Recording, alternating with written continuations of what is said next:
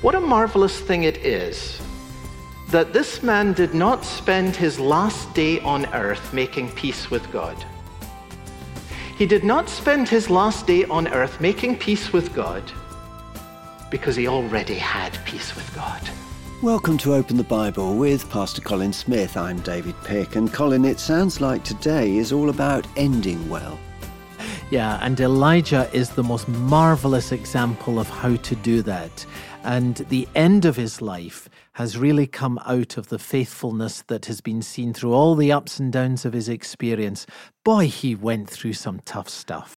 And God used him in remarkable ways, and God used him in very hidden ways. But at the end of his life, we see the fruit of this man's godliness and the surprise in his life is that in these later years he accomplished his most significant work. There'll be folks who are listening to the program today, you're in your 50s, your 60s, your 70s, or older. Your greatest work for Jesus Christ may be in this era of your life, and Elijah is an example of that to you. It's a wonderful encouragement and a great story. It is. And let's continue that story as we go on with our message Your influence lasts longer than you think. Here's Colin. Staying in 2 Kings in chapter 2 and moving the camera in uh, a little more here, we have this description that we're given here of Elijah's last day on the earth before he's taken up into the presence of the Lord. And what an amazing day it was. Uh, he used his last day to make this sort of farewell tour in which he visited uh, the sons of the prophets at these various locations before he crosses the Jordan River. The geography is fascinating. Elijah must have traveled uh, between 25 and 30 miles in this trip, and I've no doubt that he preached a message at each of these locations. So it was quite a vigorous and um, uh, strenuous last day uh, before he went into the presence of the Lord. Now, I just want to pause here for a moment and say this. What a marvelous thing it is that this man did not spend his last day on earth making peace with God. He did not spend his last day on earth making peace with God because he already had peace with God. Being justified by faith, we have peace with God through our Lord Jesus Christ. And on the day that you die, there's nothing to be added to that any more than there's anything that you could add to that in any other day of your life. That's your security. There is therefore now no condemnation for those who are in Christ Jesus. He knows this when the day of departure comes. Elijah does not go into some kind of panic, and neither will you if you truly are Christ's. He has peace with God. He stands in grace. He looks ahead to the hope of glory. He says, I've got one more day left. What's the best thing I can do with it? Let's spend the day saying goodbye to the people I love. Isn't that marvelous? Do you know that you have peace with God today? Can you say today, I have peace with God? It is right between me and God right now through Jesus Christ, who is my Lord and is my Savior. Well, whether that day comes now or whether it comes years from now, there's nothing that you can ever add to that. If that is not yet true of you, I urge you not to wait till the end of the sermon you say right now from your heart, Lord Jesus Christ, I need you as my Savior now. I need the forgiveness that comes from your cross right now. I need to be your person right now. I need to embrace you as Lord as you embrace me. I need to let go of the sins and the double life I've been hanging on to right now. I want to be at peace with you now. Don't leave it to the last day of your life. You don't know when that will be.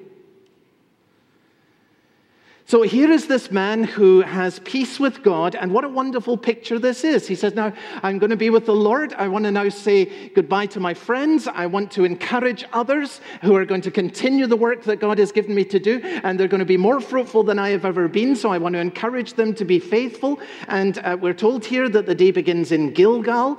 Elijah uh, was going to Bethel, which is 10 miles west over the mountains. This is quite a journey, really. Uh, and he says to Elisha, Elisha stay here? Well, if you were Elisha, would you have left him? Not a chance. I got one more day with a great man. I'm going to stick close to him every minute of the day. I'm coming with you, Elijah. I got a hundred thousand questions I got to get packed into this day before you go. Isn't that how you would feel? No, it is how I would feel. Elisha's like a sponge, like a leech hanging on to him and saying, I, I want every minute that I can with you, and, and rightly so as well. So they go to Bethel. And the sons of the prophets there also knew that this was Elijah's last day. They're prophets. God had evidently revealed this to them. And so, verse 3, one of them says to Elisha, Do you know that today the Lord will take away your master from you? And I just love this. Elisha says, Yes, I know it. Now keep quiet. I love that. I love that. He says, Look, I know it's the last day I got with a great man, and I don't need you to keep reminding me. Let me enjoy it. Let me enjoy it. And uh, it's a wonderful touch. And uh, there will be people in your life, and you can't imagine your life without them. And Elisha, I'm sure, cannot imagine ministry, life without Elijah, who's been his best friend and his mentor and has taught him so much. Learn everything you can from older godly people while you have them. I say to everyone who's younger in the congregation, cherish every senior Christian who has walked with God for years and use every opportunity that you have to, to gain the benefit of their wisdom. Let's treasure that for as long as we have everyone who truly walks with God. They are gifts to the church, and this church is replete with them. Then Elijah goes on to Jericho. That's 10 miles uh, back in the opposite direction to uh, the east. And he meets with another cohort of these younger men. What a marvelous day this must have been for Elijah. Must have been pretty exhausted after all this travel. Now he comes, no doubt preaches another sermon. Stay faithful. The God who was with me will be with you, and so forth and so on. Here's the man who's been saying half his life, I, even I only am left. And look at what's happening now. He's leaving behind a generation of godly leaders who speak the truth of the word of God with clarity and power. And they're, they're there in Bethel, and they're there in Jericho, and they're there in Gilgal, and they're they're there by the Jordan. And God has multiplied ministry through this new generation of men. So, the last years leading to the joys of the last day. One day. What a day it was. And now let's zoom in even more closely. I want us to see together the last moments. The last moments.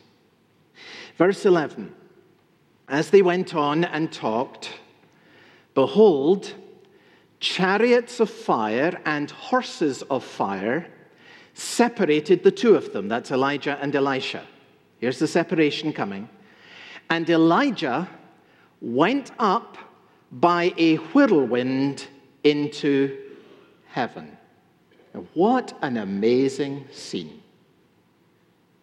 One of only two men who goes from earth to heaven without going through death.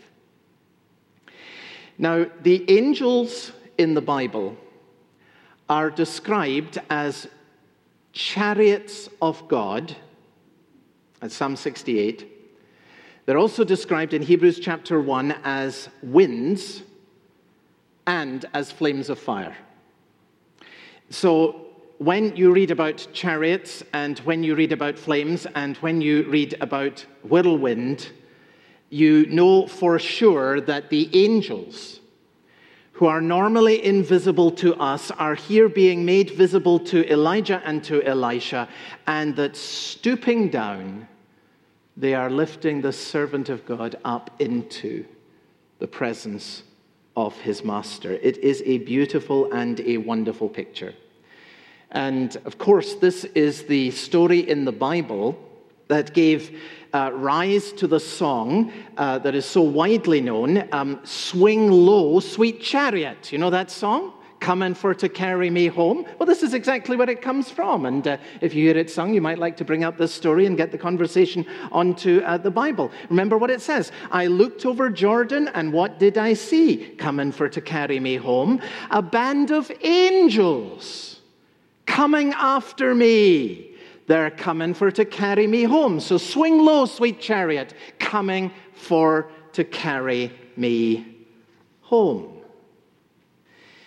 Well, this is a remarkable miracle, obviously, and the question then is but how does it speak to us today?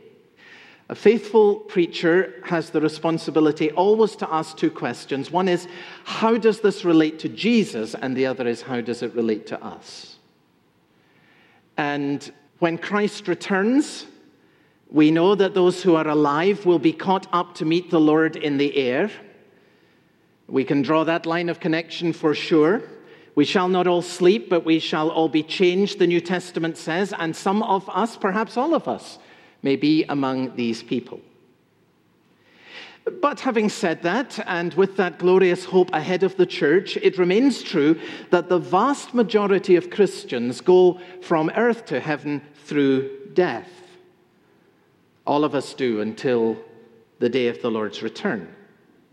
So the question remains how then does this passage, that uh, seems to describe something absolutely unique, then speak to us? I pondered this long um, this week and found great joy in doing so.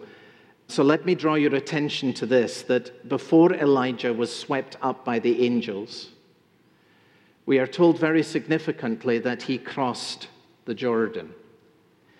Verse 8 Elijah took his cloak, he's by the Jordan River, and he rolled it up and he struck the water and the water was parted to the one side and to the other till the two of them could go over on dry ground.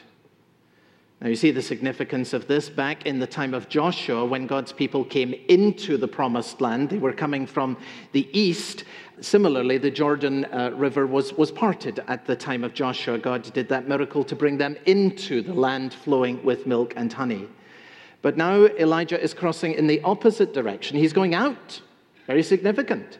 He's going out, and again, God opens the river to give him a safe passage as he goes out uh, from the earthly Canaan and towards the Canaan that is above um, into the presence of Christ in heaven itself. Now, um, you all know that the uh, River Jordan is often used as a symbol of death. And that is very familiar to us, and it's very relevant here. We sing this, these words When I tread the verge of Jordan, bid my anxious fears subside. Death of death and hell's destruction, land me safe on Canaan's side. A reference, of course, there to heaven itself. That's a, a way in which we speak about uh, death, um, the verge of Jordan. Now, now, look at what is happening here. God has parted the Jordan to give his people a safe passage into the Canaan that is above. And Elijah walks through, and wonderfully, Elisha walks behind him. Um, it's not, of course, Elisha's time to go, but he is being reminded in this wonderful event that when his time comes, he will be as safe as Elijah was. What a glorious picture that is of pointing us to Jesus Christ, who by going through death himself, by passing through these waters himself, has made a safe passage through these waters for all who follow him, just like Elisha followed Elijah. And that is why, as Christian believers, we, we can say, For me, uh, let it be Christ. I want for Christ to live. And when Jordan above me shall roll, there's the image of death. When Jordan above me shall roll, no pang shall be mine, for in death as in life, you will whisper your peace to my soul. Even when the waters of death uh, close over me, I will be given a safe passage because of Jesus Christ who has made this passage safe. I will go through. I, I, I will not end here. I will not be submerged here. I will go through. I will be taken through these waters, even of death. Now, put these things together and see this. Elijah goes through the Jordan and then is lifted up into the presence of God. Put these two together, and you have the perfect picture of what will happen to every believer, what will happen to you one day if you are in Jesus Christ. What is death for a Christian? It is to pass safely through the Jordan and to be lifted up into the presence of God. Here's death for a Christian friend it is through and up. That's what it is. Through and up. Through death, made safe by Jesus Christ, and up into the presence of Almighty God. Through and up. Through and up. And one day that will be the path in which the Lord Jesus Christ leads you as safely as he led Elijah. You're listening to Open the Bible with Pastor Colin Smith, and the concluding part of our message, Your Influence Lasts Longer Than You Think, and it's part of our series, The Surprising Influence of a Godly Life. And if you ever miss one of our broadcasts, why not go online to openthebible.org.uk? There you can find all of the previous messages, go back and listen again. You'll also find Open the Bible as a podcast on all your favourite podcast sites. Now let's get back to the message. Here's Colin. And finally, I just want to end the series here. A kind of postscript. I want you to notice the godly successors' first steps. Because it may be some years until some are called into the presence of Christ, and there is much, much, much work for you to be doing between now and that day. Put yourself then in the shoes of young Elisha. And the great man's gone. And what in the world is he going to do now? And you notice what he does do, verse 12. The first thing he does is he just tears his clothes. And you know what that is? It's an Eastern expression of grief, and it's a very intense expression of grief. He rips his own clothes. And I've no doubt that the tears would have flowed. Spurgeon has this beautiful comment. He says, Jesus wept, and you could not be like Jesus unless you wept too. So never be ashamed of the tears at the loss of someone you dearly love. Huge hole. Jesus wept, and you could not be like Jesus unless you wept too. But what do you do after the grieving? What do you do after the weeping? Notice what happens next. Verse 13 He took up the cloak of Elijah that had fallen from him. Here's this man and his mentor, his friend, the one who's been the center of his world, has been taken up into the presence of, of the Lord. And what is he to do now? How can he move forward from here? And his first instinct has been to tear his clothes. He's been weeping. And, and eventually he dries his eyes. And what do I do now? And there, right in front of him, there's this cloak on the ground. And the Bible tells us quite specifically what has happened. Elijah's been taken up into the presence of the Lord. He's not going to need his cloak anymore. His work is done. And as he goes up to heaven, the thing floats down from the sky and lands right in front of Elisha on the ground. This is the cloak that Elijah had put on Elisha's shoulders when he called him. And Elisha then takes up the cloak and he puts it on. The right response after you have grieved the loss of a godly person is to carry on the path in which they walked. Were they humble? You be humble now too. Did they pray? You give yourself to prayer now too. Did they engage in some great work? Are you able to continue that work? If you are not, are you able to encourage someone else who can? The right response after you have grieved the loss of a godly person is to carry on in the path that they had walked. And don't you just love this picture of this cloak coming floating down as Elijah goes up, the thing falls off and, and, and it lies there on the ground. Doesn't that make you think of another scene where the disciples are so grieving Jesus as he's taken from them into the, uh, presence of the Father in heaven, he ascends. Oh, what are we going to do without Jesus? We've had him right next to us. We could ask him questions any day in the last three years, and now he's up at the right hand of the Father. Oh, we're glad about that, but what are we going to do? What are we going to do? And a few days later, what happens? The day of Pentecost. Remember what Jesus said? The Holy Spirit comes, and here's how Jesus describes it You will be clothed with power. The cloak of Christ, the Spirit of Christ, the presence of Christ will rest upon you so that you are able to do the work of the Master in the power of His Spirit that rests on you. And so Elisha takes his first step into a whole new era of life. He casts the cloak down at the Jordan, and God marvelously confirms his uh, presence with Elisha by doing precisely the same miracle as Elijah had seen happen on the way out. And I just love the fact that he asks this question. He doesn't say, Where is Elijah? He says, Where is the God of Elijah? And the answer is, Elijah, of course, is gone. But the God of Elijah is right here with you, Elisha, and he will never leave you and he will never forsake you. And that is the promise of God also to you. You've been listening to Open the Bible with Pastor Colin Smith, and the final part of our message The Surprising Influence of a Godly Life, spotlighting the life and story of Elijah. And if you've missed any of the series, remember you can always go back and listen online at openthebible.org.uk. There you can stream any of our previous messages. When you come to the website, please take a little time to look around.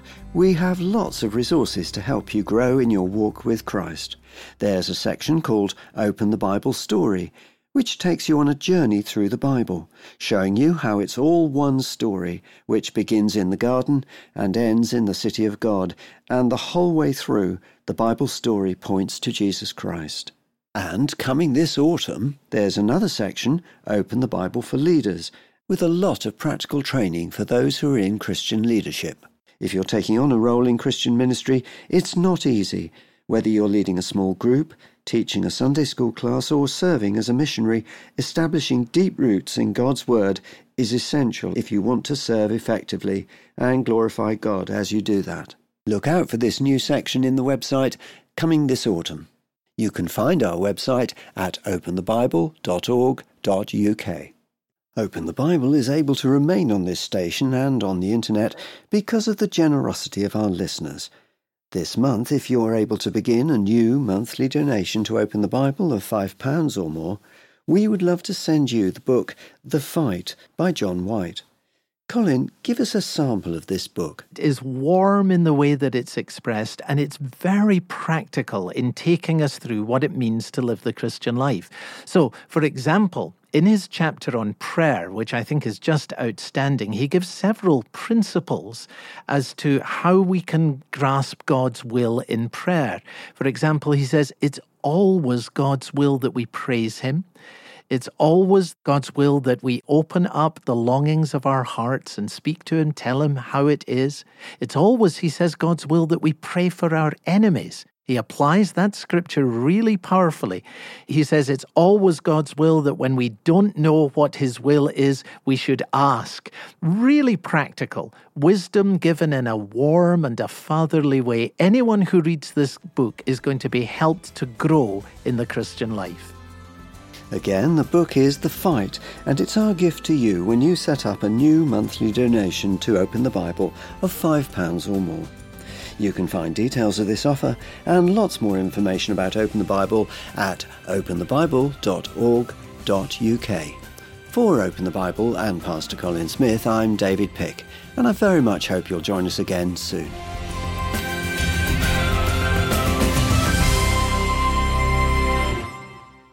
How important is your heart? Find out next time as we begin our new series, A Father's Wisdom. That's next time on Open the Bible.